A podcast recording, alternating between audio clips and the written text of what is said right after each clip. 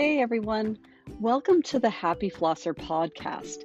My name is Billy Lunt. I am your host, and I am here to talk to you about all things dental hygiene to support you on your journey through the dental hygiene program. Welcome, so glad to have you. Hey everyone, in this episode, we're going to take a look at one of the most important parts of record keeping for risk management in the clinical setting. It's all about how you document your clinical notes. Now, there's a lot more involved in the record keeping process your hard tissue charting, your service codes that you use, or procedure codes that you use, the medical histories that you take, the dental history, the examinations and assessment parts. But this episode is going to cover your actual clinical notes. And as a student, sometimes it can be really hard to develop or put the words together to define and explain exactly the process of what you're doing. Sometimes we have to describe things, sometimes we have to articulate things. So let's go through the process of how we write a really good clinical note and what the format is that we use at our school, at other schools, and out in the real world in clinical practice to help keep our notes accurate, clear, concise, and really thorough.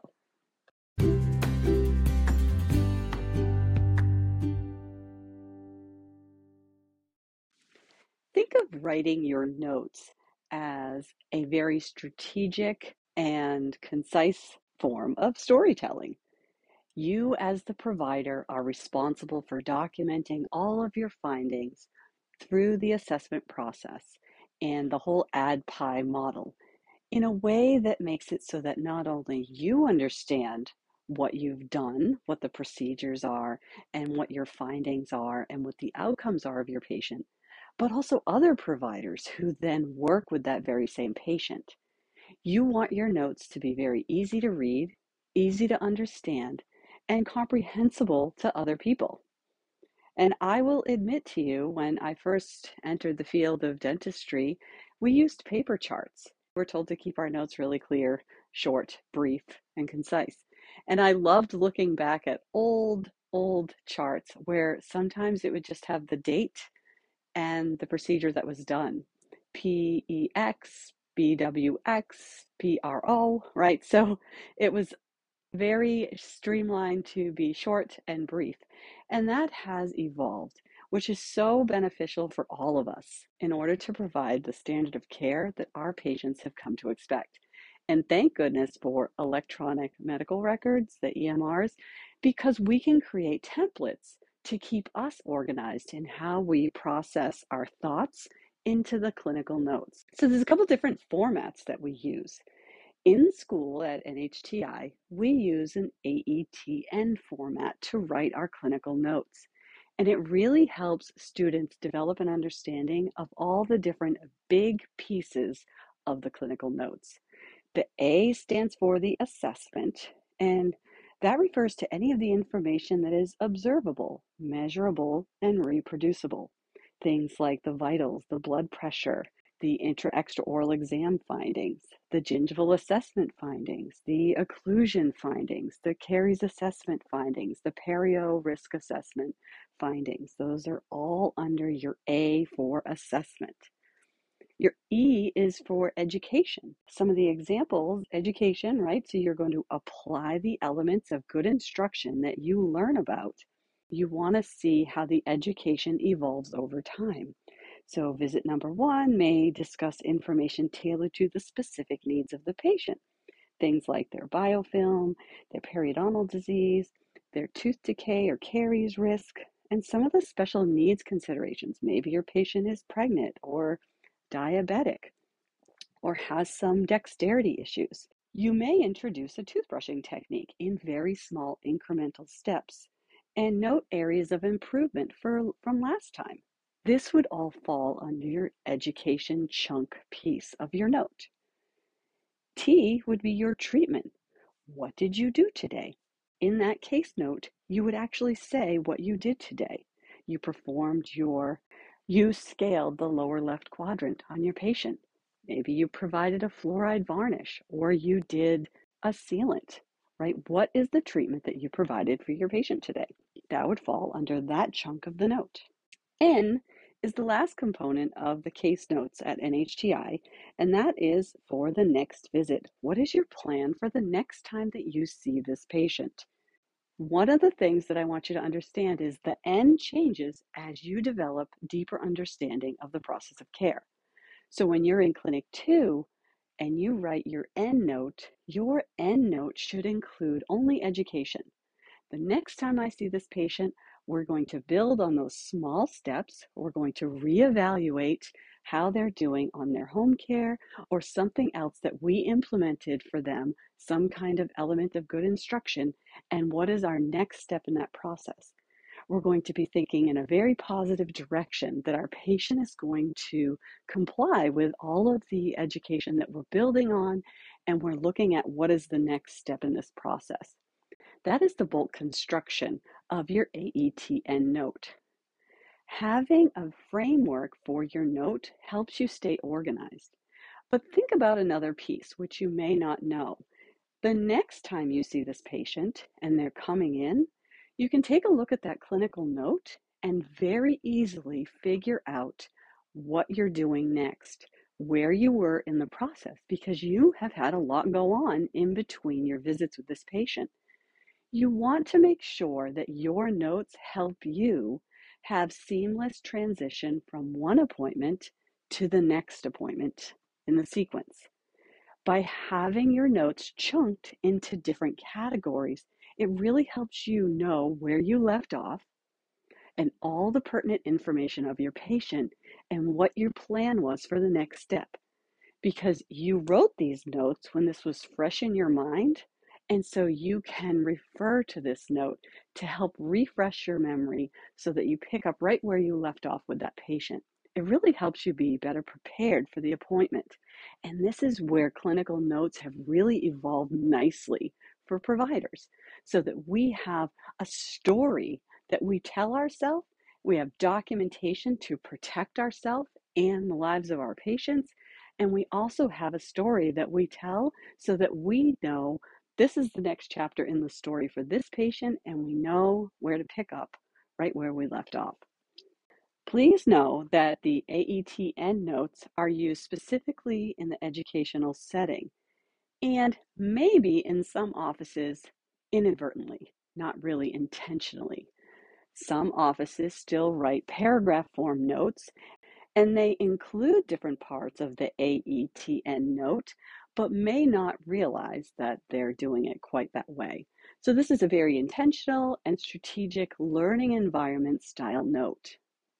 Now, I will point you to Wilkins to notice the other type of note that we're going to talk about today, which is the one that I've seen widely used out in the clinical setting, in the real world, right? If I'm using air quotes, in the real world.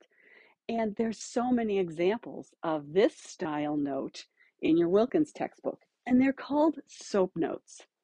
Now, just like the AETN note, SOAP notes is a framework to provide the clinician with the same framework on what information gets chunked into different categories. This makes it easy for you to stay on task, make sure that your notes have all the necessary and required information to tell the complete story of everything that was done services rendered, conversations discussed, treatment options, education, all the different parts of the visit, all in a very clear, easy to understand note. There are some similarities between the AETN note and the SOAP note. And so the idea is that the student, when they graduate and as they work through the process of care, and developing good understanding of how to write really detailed yet concise notes, they can easily make the transition from an AETN note to a SOAP note. One of the character features that is the same with the SOAP note and the AETN note is that it is an acronym for different categories. So S is subjective. This is the first part of your note.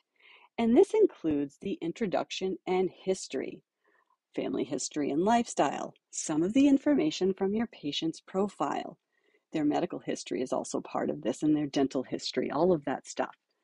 And one of the things that I would always add in my S part of my SOAP note in quotations is something that the patient said as it pertained to their dental care.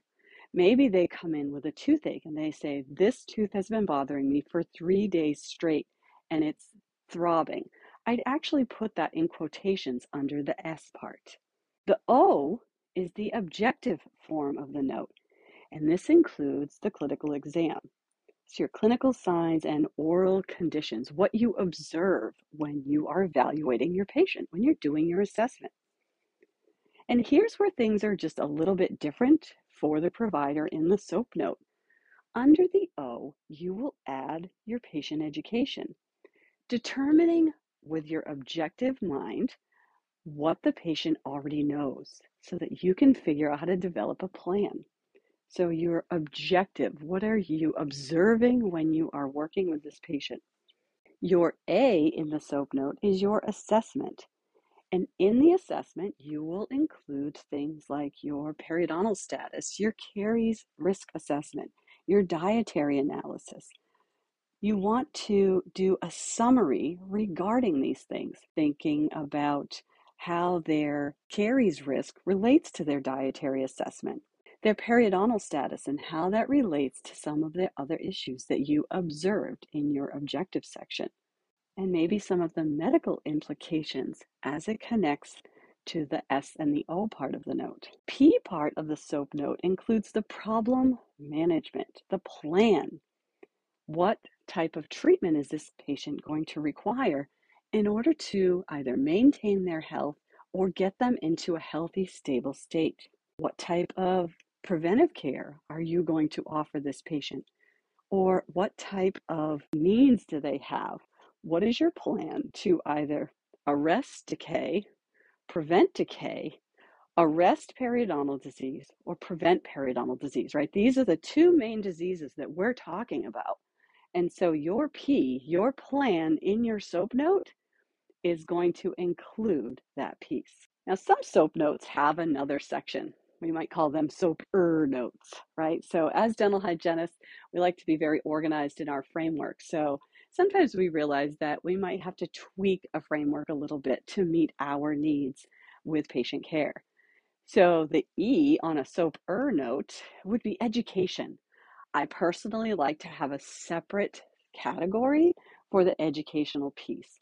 What did I provide my patient in the education piece?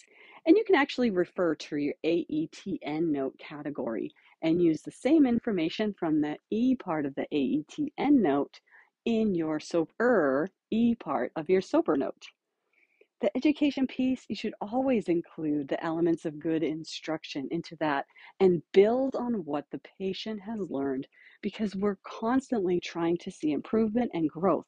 We want our patient to be better today than they were yesterday, and we always want to make plans to have improvement over time. The R in the SOAP-er note is referral or what is their next visit, right? Do what do we refer to them? Do we need to refer them? Remember, I said we want to prevent caries or arrest caries. We want to prevent periodontal disease or arrest periodontal disease. Does this patient need a referral to a specialist or another provider in order to accomplish that goal?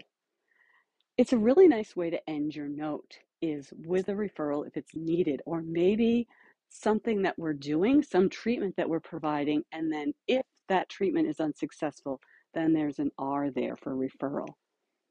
By having a framework for your notes, it provides you as a clinician a really easy to follow guide in order to make sure that your notes are comprehensive. It also makes it easier for you to refresh your memory pretty quickly when you look at the note in the future. You might want to know specifics that are just in one category and take a quick look at that. Or when you look at what the plan was on your patient, that P, the SOAP note, the P from your patient, you can just take a quick look at the plan. So, just as a quick review, in your SOAP note, your S should always have quotations with a reference to some very important point that your patient made. Maybe, for example, if we're talking specifically about a conversation you had on preventive care with your patient, and they're sitting in the chair and they say, uh, That proxy brush that you gave me last time was really hard for me to figure out how to use. I would put in quotations under the S part of the SOAP note for a hygiene visit that exact statement that the patient said. That gives so much information about the effectiveness of our elements of good instruction so that we can put a, an alternative plan together for that patient. And then, oh, our observation, maybe that same patient, you take a look and there's some real inflammation going on in the interdental space in the posterior and anterior region for your patient. And so that use of the proxy brush was ineffective because they didn't use it. And yet we still have some irritation going on, right? So we're talking about what we observe when we're looking in the mouth. The A, that proxy brush was ineffective. So, what would be an alternative choice for your patient, right? So, we're doing that assessment, we're assessing the health of the tissue, we're assessing the health of the patient, and we're coming up with an alternative plan that we can put together. And that would be something that goes in that category, thinking about the lines of prevention and your job as a prevention specialist, right? Preventing caries, preventing periodontal disease. We're always thinking about ways that we can improve things for our patient. And then the P, we're providing instruction for maybe a use of a water pick. Maybe we're going to be more successful in helping our patients use a water pick because one of the things they were having trouble with with the proxy brush kind of lended itself to, hey, a water pick might be more beneficial for this patient. The patient's on board with trying the water pick. These are things that you're going to put under the P component of your notes. Having all of this information in the notes really helps you as the clinician the next time you see this patient they might start off by saying, I love the water pick. I use it every night. I don't feel like my teeth are clean unless I use the water pick. You might put that under your S the next time the patient comes in. So you can see how over time you will see the benefits and the drawbacks of the action steps that we take as providers to provide prevention efforts for our patients. And the notes help us do that. The notes help us meet the patient where they are and move forward in the right direction, in a direction of prevention for the patient. And it's guided prevention so that we're using exactly what they say to help us put a plan together to move them in that direction.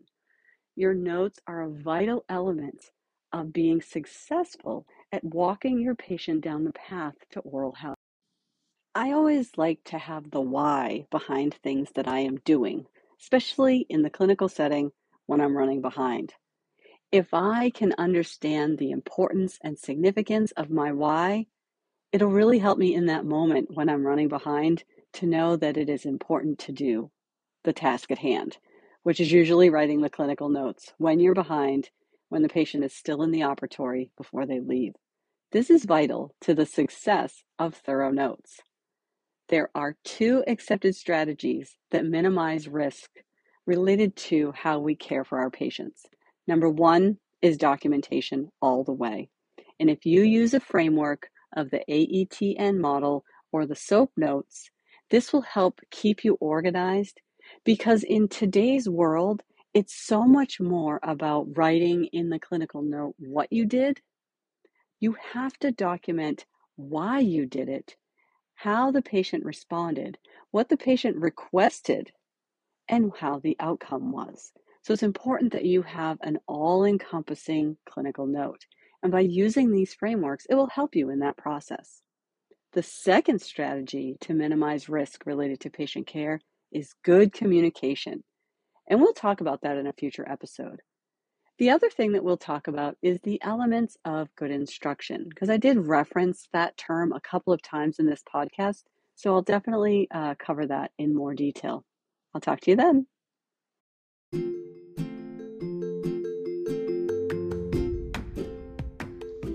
I would invite you to ask any questions at all that you need answered.